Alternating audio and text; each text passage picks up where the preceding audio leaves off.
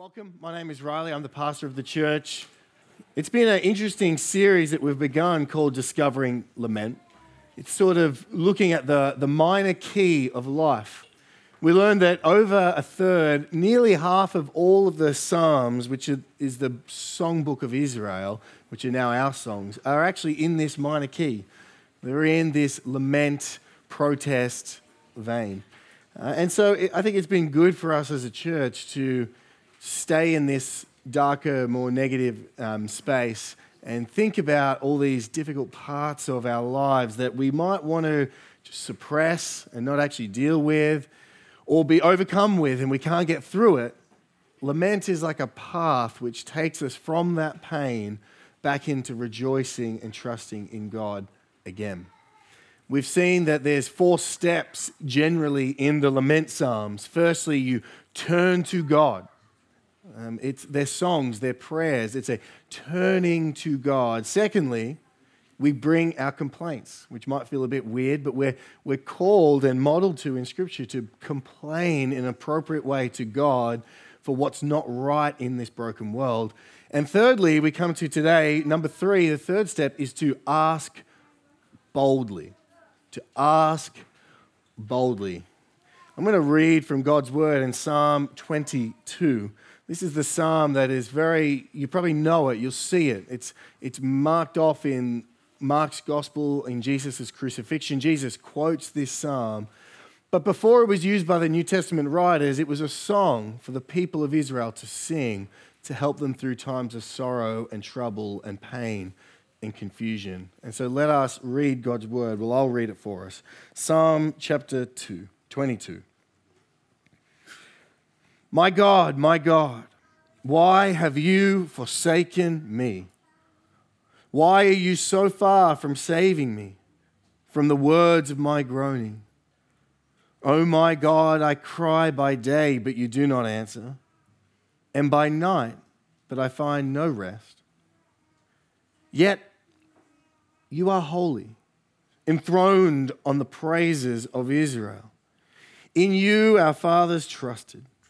They trusted, and you delivered them. To you they cried and were rescued. In you they trusted and were not put to shame. But I am a worm and not a man, scorned by mankind and despised by the people.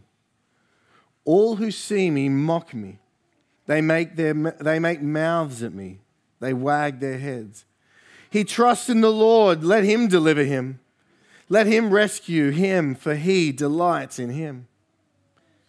Yet you are he who took me from, my, from the womb. You made me trust you at my mother's breasts. On you was I cast from birth, and from my mother's womb you have been my God. Be not far from me, for trouble is near, and there is none to help. Many bulls encompass me Strong bulls of Bashan surround me. They open wide their mouths at me like a ravening and roaring lion. I'm poured out like water, and all my bones are out of joint.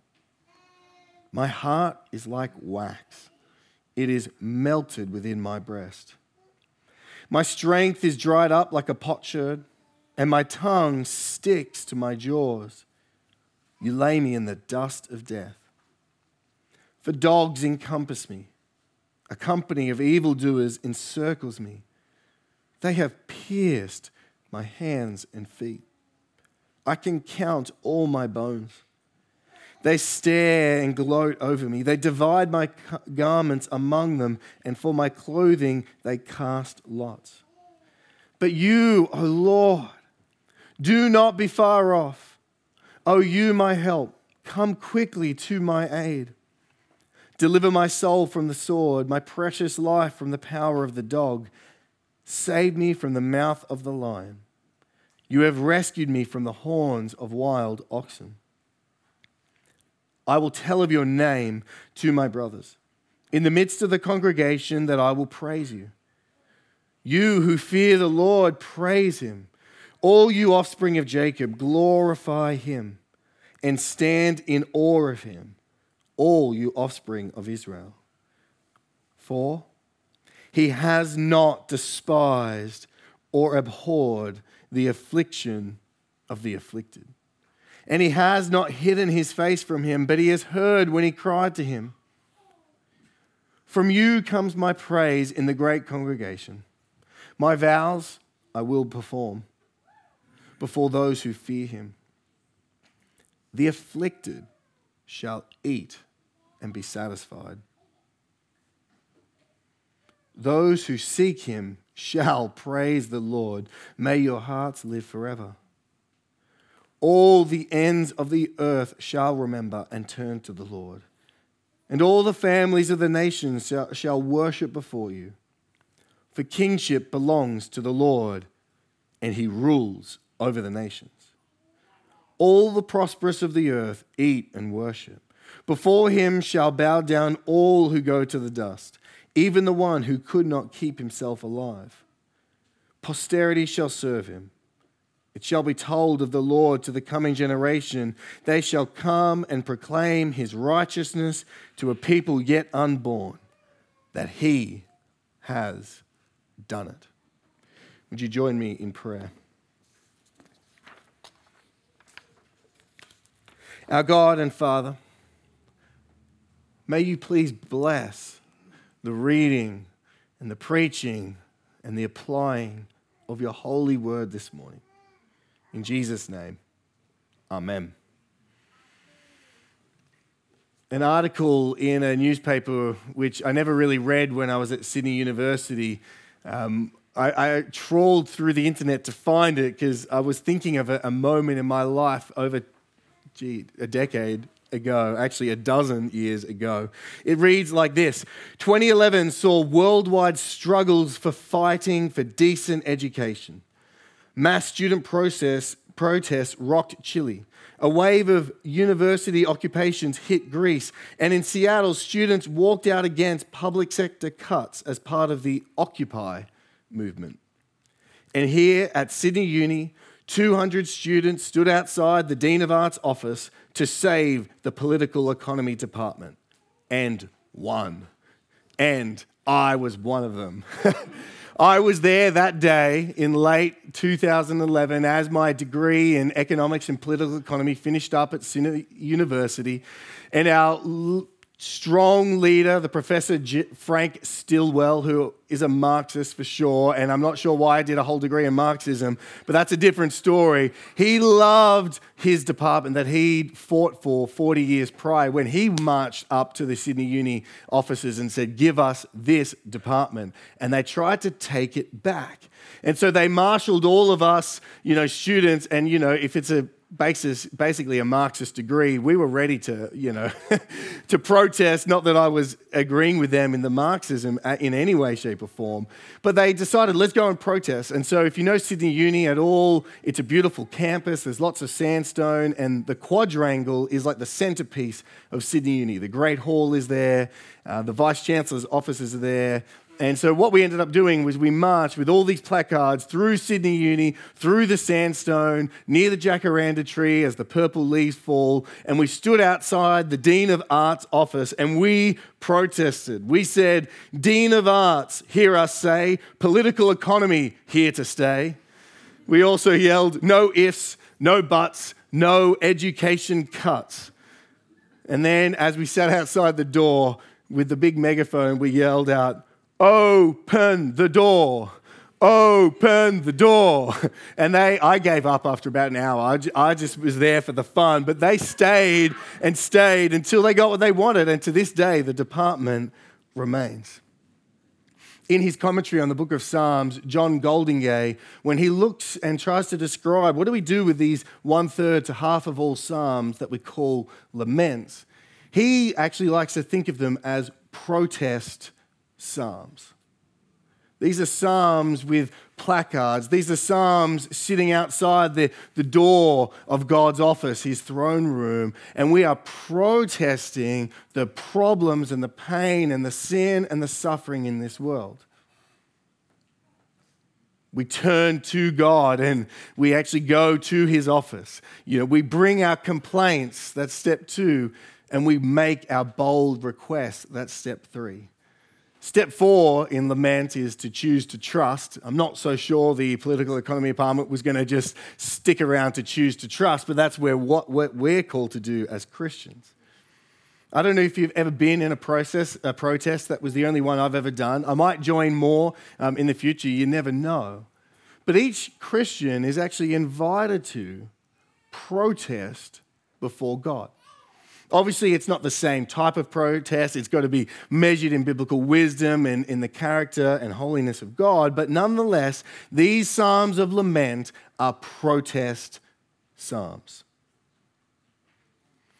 Protesting takes a degree of boldness. You're standing out from the crowd. You're saying no more to something. You're putting yourself and aligning yourself with a cause. And in a similar way, I believe it actually takes quite a lot of boldness to really do these protest psalms before God, to actually open our lives and the struggles and the pain and the doubts up to God takes a certain kind of boldness. Because if you really know who God is, if you've read anything of this Bible, you'll know that the God of the Bible, Father, Son, Holy Spirit, is holy, righteous, sovereign, and not to be trifled with. So it's no small matter, if we think about it properly, for us to actually lament and to protest before God because He is God after all. I wonder how bold you are with God. How bold, how loud, how angry, how sad are you with God. Remember, God is not an idea, God's not a thing that we read about as a, as a concept. God is a person, a being. And He invites us into relationship with Him in all of our life, including these times of lament. For most of us, though, I think this idea of step three, asking boldly is probably the part of lament we're most used to. Uh, we're most used to asking God for things. We know how to pray, we know how to request, and so it might not. It might seem to you a little bit like, well, yeah, I know this one. This is the one I get. This is I'm good at this. I'm good at asking. I got shopping lists. Let's go. Uh, that's how we might come into it. However, my guess is if you've been going through prolonged suffering, sickness that doesn't have an expiry date, a death that obviously you can't bring back that person, and a thousand other things. Over time, bit by bit, that boldness can melt away. That boldness, even that faith to come before God again and ask for the very thing he said no to 10,000 times before. And so today we're going to aim to bolster our boldness so that no matter what's going on, we can actually do what the Lord is calling us to do and come before Him and make our request before Him boldly. We're going to see how we can beef up our boldness in a biblical way as individuals and as a church. I've got three points for us this morning to help us to do this protest psalm. Let me jump into point number one the bridge to boldness. The bridge to boldness. Point number one. The way that we most often pray as Christians, if you're from a, perhaps you grew up in Australia, the, the prayers I'm most used to are short complaints and long requests. Is that true for you? We're not used to pouring out long complaints before God and detailing all of our problems and detailing every part. We're used to actually giving Him lots and lots and lots of requests. But when we study the lament psalms, it's actually quite the opposite. The protest is long and the petition is short. And there's something to that.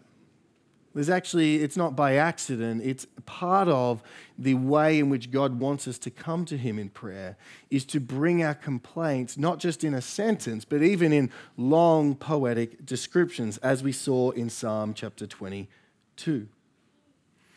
In Psalm 22, you see a lot of different elements, but one of the things we're going to see as we walk through it is that by complaining, and actually bringing our protest, it builds a bridge between us and God. It's a path between the pain and His promises.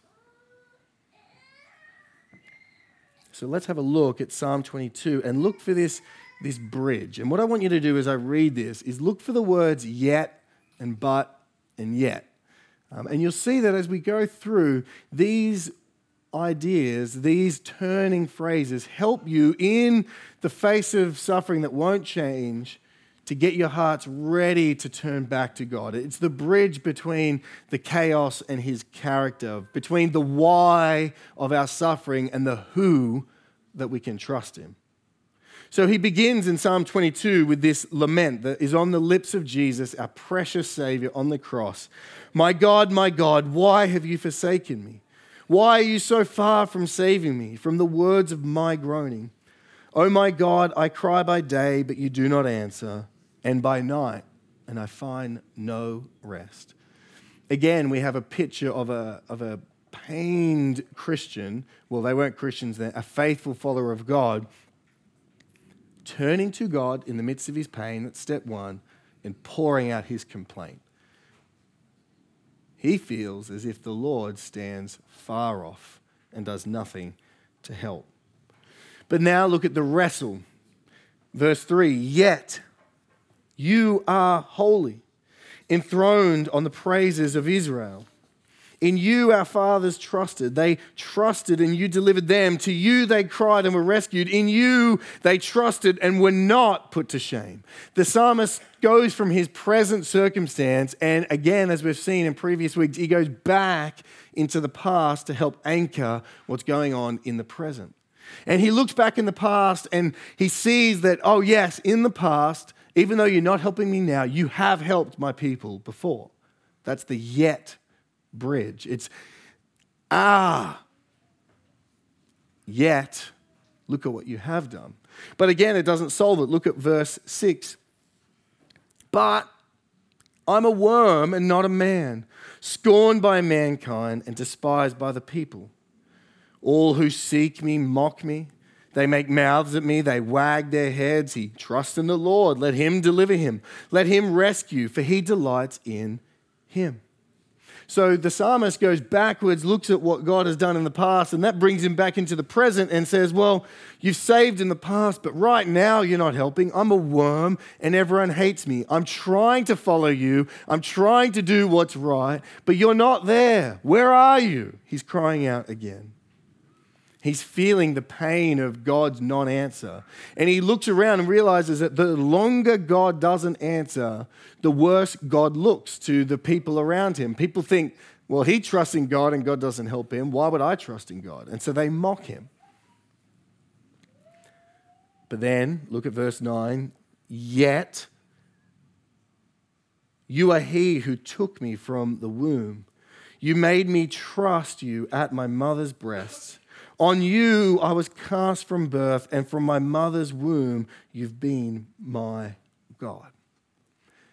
So he wrestles himself back from the Israel's past to his present circumstance to his own personal past, where he remembers that from his earliest days he's known God. From his earliest days, God has been with him. From his earliest days, he's trusted God. And in that recounting of God's previous faithfulness, it turns him to be able to make a request of God. Look at verse 11. Be not far from me, for trouble is near, and there is none to help. He ends this little part of the poem where he began, crying out, God, you're far away. But now, as he's gone through the process of actually complaining and protesting and saying it's not working, then he's ready to hold up his placard and say, Be not far from me. He's standing outside the office, he's standing outside the throne room, and he's ready to make a bold request of God. You see, the bridge to the boldness is turning from our complaint to the character of God. If you notice in the verses 3 through, nine, uh, 3 through 10, he, he doesn't just talk about God in general, he looks at God and who he is in his character and what he has done. And the why of his suffering becomes someone, who. He reminds himself of who God actually is the deliverer, the one who sustained him, the one who made him. And that gives him boldness to actually come before the throne and make the requests. Mark Vroegop, in his wonderful book, Dark Clouds, Deep Mercy, says his complaints are not cul de sacs of sorrow, but bridges that lead him to God's character. Part of the grace of lament is the way in which it invites us to pray boldly even when we are bruised badly. Is there anything that you've stopped praying about?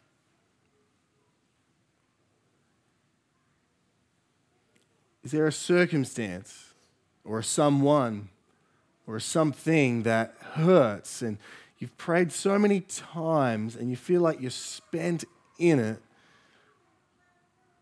and you've stopped praying altogether? Perhaps the psalmist's pattern of yet, but yet might be the bridge to help you to come back to God and start making requests again these words can be sweet to you because it doesn't mean your circumstance has to change for you to boldly ask God. It doesn't mean you have to you, that anything in your life has to go better before you can boldly ask God to intervene. And so that's how the lament psalms work. They're protests that turn our hearts to God. They the, the character of God helps us to come before Him with our requests to Him. And we see that depicted so beautifully in Psalm 22. The bridge to boldness is turning from our complaint to the character of God. That's point number one, the bridge to boldness. But let's look at point number two, asking with boldness.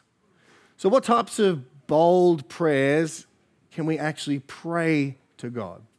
Remember, those protesters, those protesters, me included, were making bold requests 200 little, you know, political economy students speaking to the multi, if not billion dollar Sydney Uni industry machine saying, Don't you do this. Are we allowed to say things like that to God? Are we allowed to make bold, demanding, powerful requests of God? Well, the beauty of these Psalms is that they give us a pattern and they show us that actually, yes, we really can. You might have already known that or instinctively done it, but perhaps for you, if you've in the depths of your suffering, you think, God doesn't listen. God doesn't answer. Am I even allowed to ask for these things? I've asked for it a thousand times. Can I ask a thousand and one times? Well, this psalm teaches us. In verses 19 to 21, he outlines a number of different extra requests. Do not be far off, come quickly to my need, protect my soul, save me from the mouth of the lion. He's desperate and he's bold. He's not saying if it's your will, or if you could perhaps maybe have time, if I'm good enough, if I've been holy enough this week, if I've done what you asked me to do, then do this, please.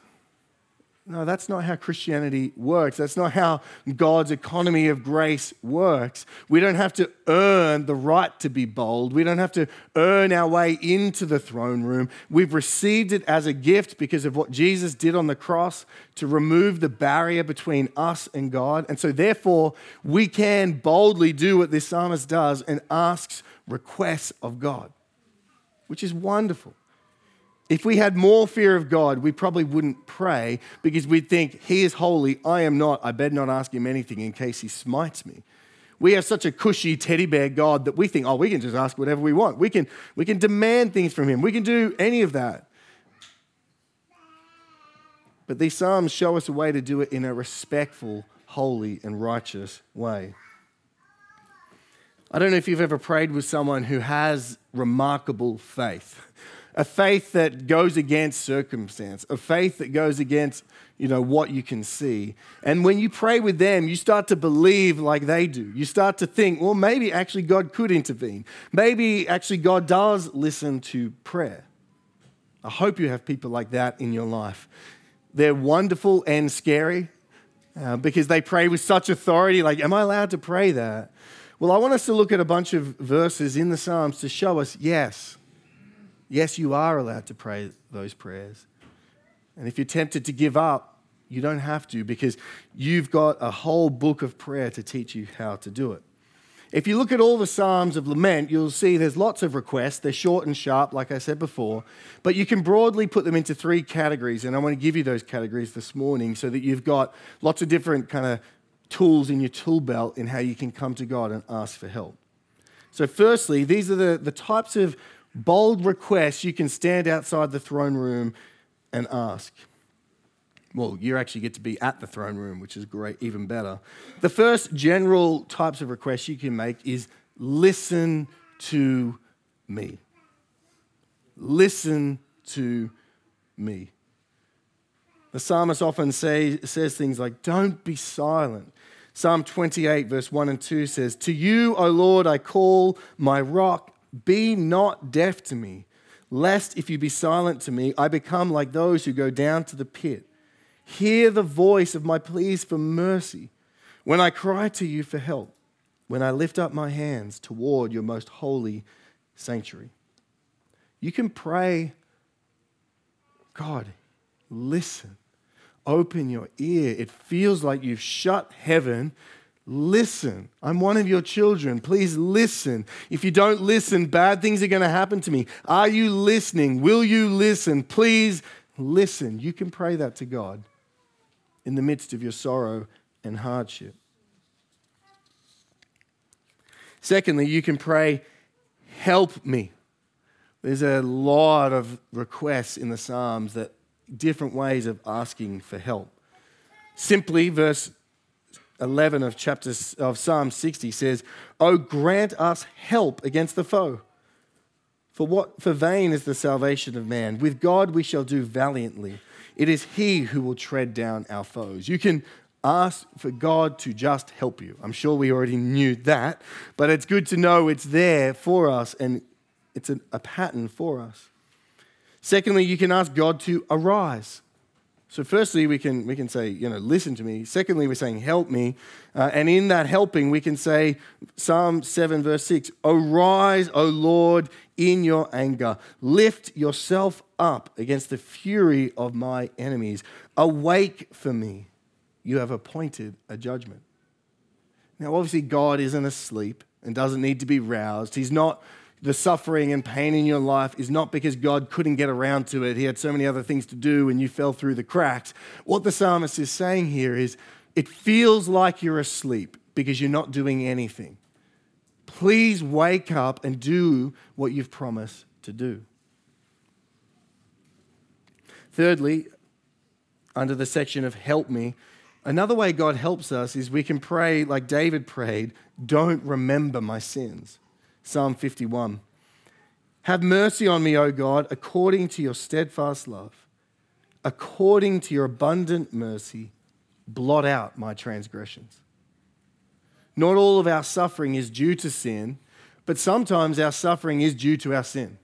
We reap the consequences. As Christians, you can never be punished for your sin because Jesus paid it all. But as those two prophetic impressions shared, we might be under discipline, and it might be due to our sin. It might not be. It's case by case basis. But you can pray in the midst of a sin or sinful habits or sinful past or sinful actions, things that are ruining your life, ruining others' lives, ruining your relationship between God. You can pray with David the famous prayer of Psalm 51 blot out my transgressions. Imagine a piece of paper with all of your sins written on there. He's saying, dab over them, make it so you can't see them any longer. And the point there is, therefore, God, don't hold them to me and don't hurt me because of what I've done. It's a plea for mercy to our covenant God. You can also pray, Lord, teach me. Suffering can be the greatest teacher, the greatest schoolmaster, as someone has said. And so, in the midst of your suffering, you could pray Psalm 143:10. Teach me to do your will, for you are my God. Let your good spirit lead me on level ground. You might be wondering, why am I suffering so much? What am I meant to do? What am I meant to say? What am I, how am I meant to walk forward? Well, you can pray, teach me. Use this to refine me. Make this, make me more like Christ as a result of what's going on. Show me how I'm meant to respond rightly in my suffering. How am I meant to grieve? How am I meant to lament? How am I meant to mourn? Teach me, Lord, I don't know. So we can cry, listen. We can cry, help. And then the third major group is we can cry, avenge me. Now, if you've ever read through the Psalms, you would have noticed that there's lots of really strong, militant, even violent language reserved for the enemies of God's people and God Himself. How are we meant to deal with that as Christians who are called to love our enemies? Well, the Israelites were also called to love their enemies. What are we meant to do with verses like this Psalm 35 23? Awake again and rouse yourself for my vindication, for my cause, my God and my Lord. Vindicate me, O Lord, my God.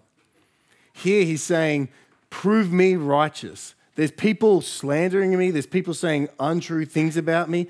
Vindicate me. I'm blameless. I'm not purposely walking in sin. I'm not covering anything up. I'm not living a life of deception. So vindicate me before your people. Avenge me, in a sense. It's do the just thing, O Lord. That's a bit easier. We can imagine that. Okay, yes, we're suspicious of ourselves. Yes, we know we're sinful. But there are times in your life where you know, no, I genuinely did not do that, and I did not do it for the reason you said so. And you can pray, God, bring justice. Vindicate me. Show that I am right and true as I accord with your truth. But then Psalm 58 gives a bit more of a violent description. He says, Oh God, break the teeth in their mouths. Tear out the fangs of the young lions, O Lord. Let them vanish like water that runs away. When he aims his arrows, let them be blunted.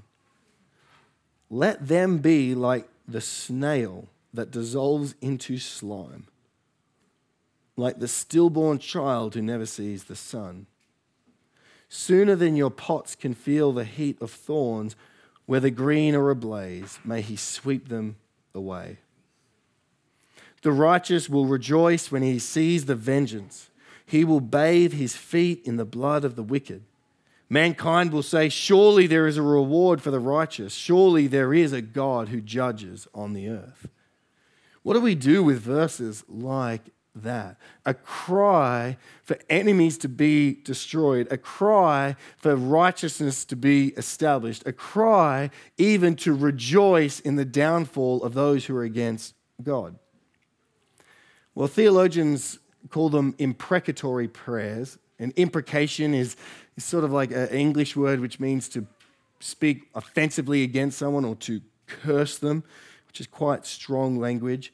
Biblically, we would define them as a strong cry for justice against clear sin, for any wrongdoing that they've done. It's a cry to God to bring justice to those who are wicked and evil.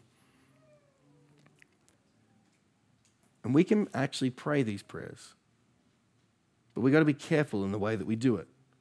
Just like the Israelites had to be careful as well. Tremper Longman III, in his commentary on the Psalm, says this when we are deeply harmed and our anger boils, it would be both fruitless, God reads our hearts, and dangerous to suppress those emotions rather than turning them over to God. And that is the important point. Imprecations are not just expressions of anger, they allow us to turn our anger over to God for Him to act as He sees fit.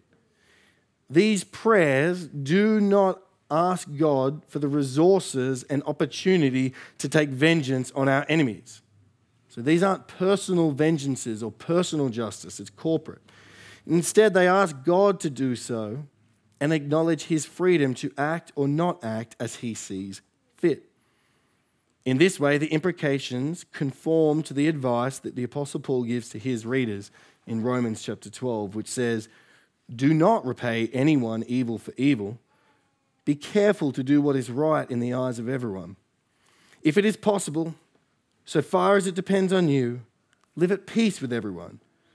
Do not take revenge, my dear friends, but leave room for God's wrath, for it is written, It is mine to avenge, I will repay.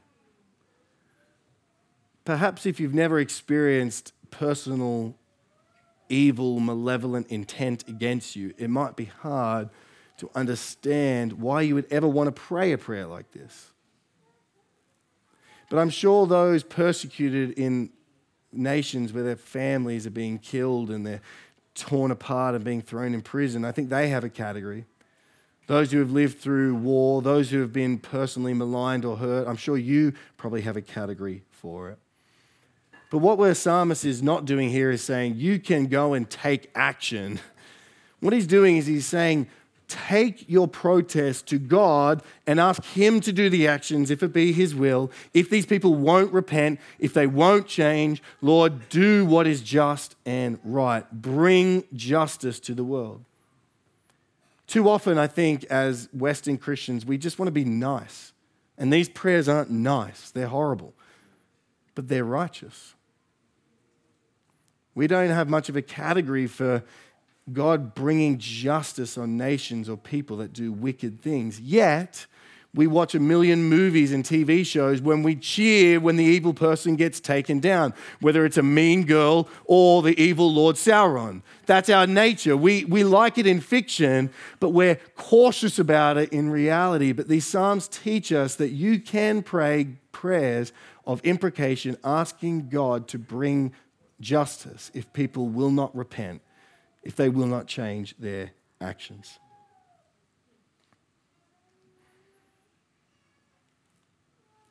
So you put these three together, and you have a bit of an idea of the types of things that we can boldly ask God for in a lament prayer. We can boldly cry, Listen to me. We can boldly ask, Help me. And we can boldly offer, avenge me. And in so doing, we'll walk that path from pain back into trust because we go to the character of God and then leave it all with Him. In one way, you could say that a lament psalm and these protest psalms are really just saying, God, would you please be God again? Because it feels like you're not. And that leads us to point three help in our boldness. Help in our boldness. As we said at the beginning, pain and sorrow and, and suffering and all these things can eventually just wear us down to where we don't have the boldness anymore. We've prayed too many times and we feel like it, it just hurts too much to pray again. And the beautiful news is, is that we don't have to groan alone. I want to highlight two areas for us as we groan and lament and process and how we can get help to do it. You don't have to be perfect at this, you don't have to have the strength yourself, and you don't even have to have words. Because the first help for us to groan and to ask boldly is to know that the Holy Spirit Himself groans with us.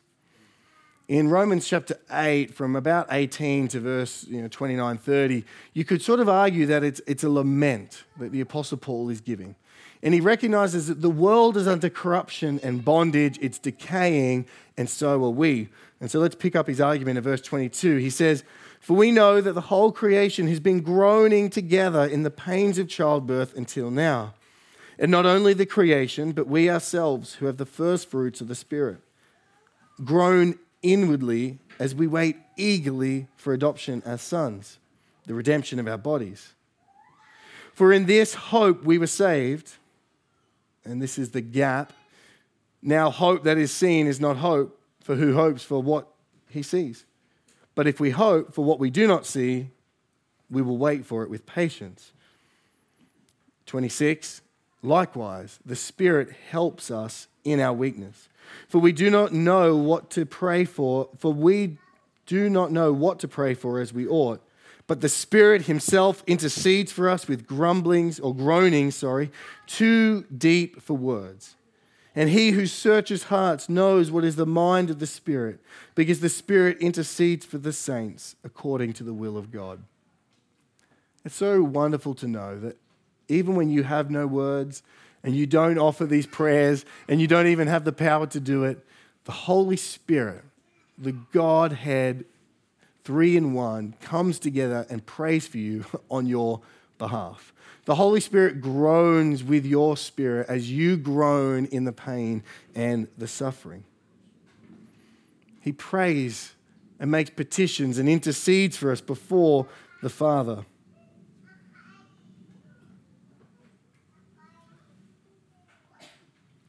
So, the first help we can have is knowing that the, when we don't do it right, the Holy Spirit actually groans with us. And you can take comfort. You have power from God. You can have the ability to actually come to God because you know God is with you in it. He's groaning with you. Secondly, we can groan together. Galatians 6 2 says, Bear one another's burdens and so fulfill the law of Christ. Often, what we need is someone to come alongside us, lay their hands on us, and pray the prayers that we no longer have faith to pray. And in their praying of faith, when you've given up on having that child or getting that job or falling into that romance or getting that house or getting through life or battling the sickness, when you've lost the faith to pray, well, the role, the gift that God has given you is a body of believers, a church, to lay hands on you and to groan with you and to ask God for the things that you thought you could never have the strength to ask for again. And, church, I want to commend you. I think we do a wonderful job at this, and I want us to grow to do it even better. We did it today in the service. People put their hands up and people rush over, lay your hands on them and pray for them and pray with the faith that God, the master of the universe who made us, might just intercede in that very moment, intervene, sorry, and change our circumstance. After a thousand prayers, we think, well, it's probably not going to happen. But when we pray with someone else, they haven't done the thousand prayers, they haven't had the a thousand non answers, and so they can come in and actually pray.